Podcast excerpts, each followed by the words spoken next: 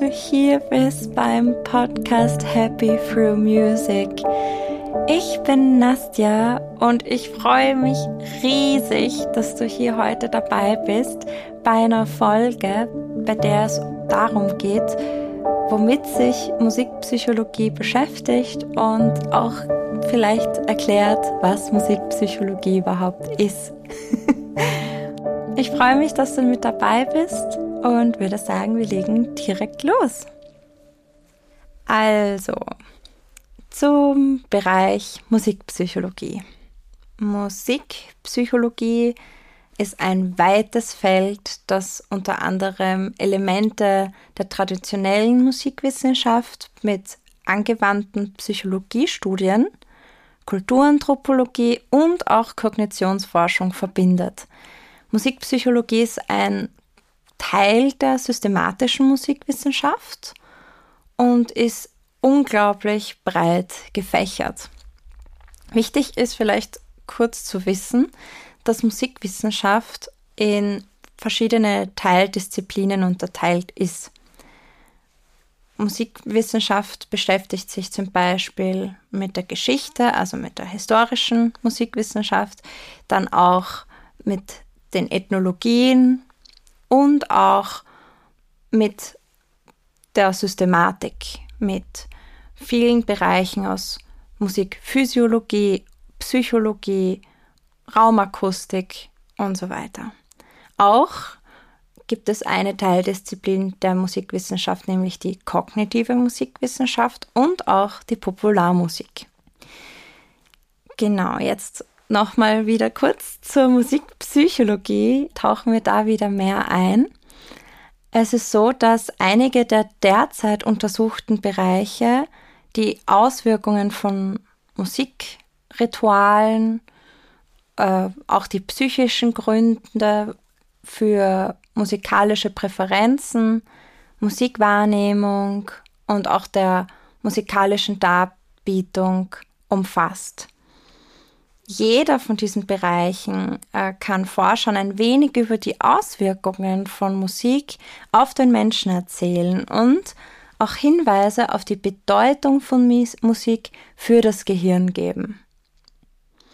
Obwohl dieses Feld relativ neu ist und da auch noch so vieles zu erforschen gibt, untersucht die Musikpsychologie einer der ältesten bekannten kulturellen Praktiken.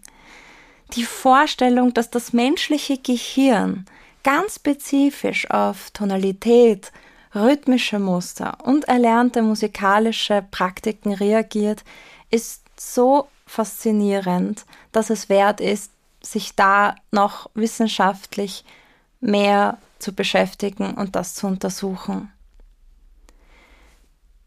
Es gibt momentan so viele verschiedene moderne Technologien und Forschungstechniken, die es möglich machen, die Auswirkungen von Musik auf unser Gehirn zu identifizieren und zu kontrollieren, was möglicherweise sogar zu Vorteilen für Menschen mit psychischen und sogar einigen körperlichen Problemen führt.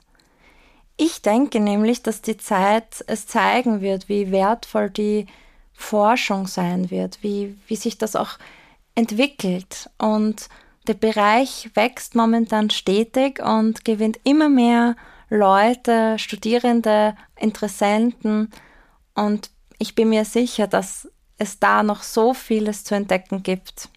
Ja, Musikpsychologie ist so breit gefächert, so tiefgehend, so interdisziplinär, es beschäftigt sich mit so vielen verschiedenen Bereichen.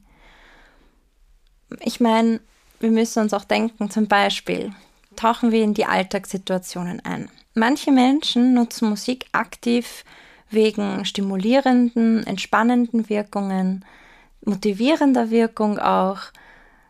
Und wenn wir uns zum Beispiel Autofahrer ansehen, die unter Angstzuständen leiden, wird da zum Beispiel manchmal geraten, leise Musik in ihren Fahrzeugen zu lassen, um hier Ruhe zu bewahren. Bei Sportveranstaltungen werden oft zum Beispiel auch bestimmte Lieder verwendet, um das Publikum zu begeistern und eine Atmosphäre zu kreieren. Ich meine, wenn wir uns auch denken, auf eine Party zu gehen, ohne Musik, was wäre das für eine Party? Ganz anders, oder? Musik kreiert Atmosphären. Musik erzeugt in uns Emotionen, Gefühle. Und die Musikpsychologie versucht zu verstehen, warum bestimmte Musikarten diese Effekte erzeugen können und wie sie vor allem genutzt werden können, um bestimmte Reaktionen von Personen hervorzurufen. Damit beschäftigt sich Musikpsychologie auch und das ist so spannend, da noch mehr zu entdecken und auch da noch tiefer zu gehen.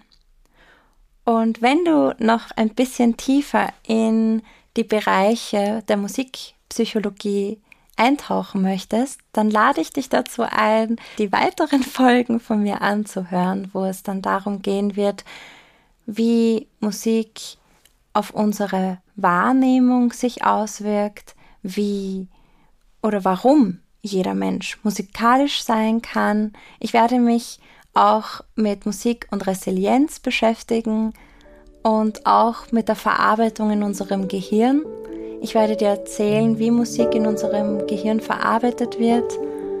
Und ja, ich freue mich auf jeden Fall sehr auf diese spannende Reise und freue mich da, dich auch mitnehmen zu können. Ich wünsche dir einen wunderschönen Tag, alles Liebe viel Freude beim Weiterhören und bis zum nächsten Mal. Deine Nastja.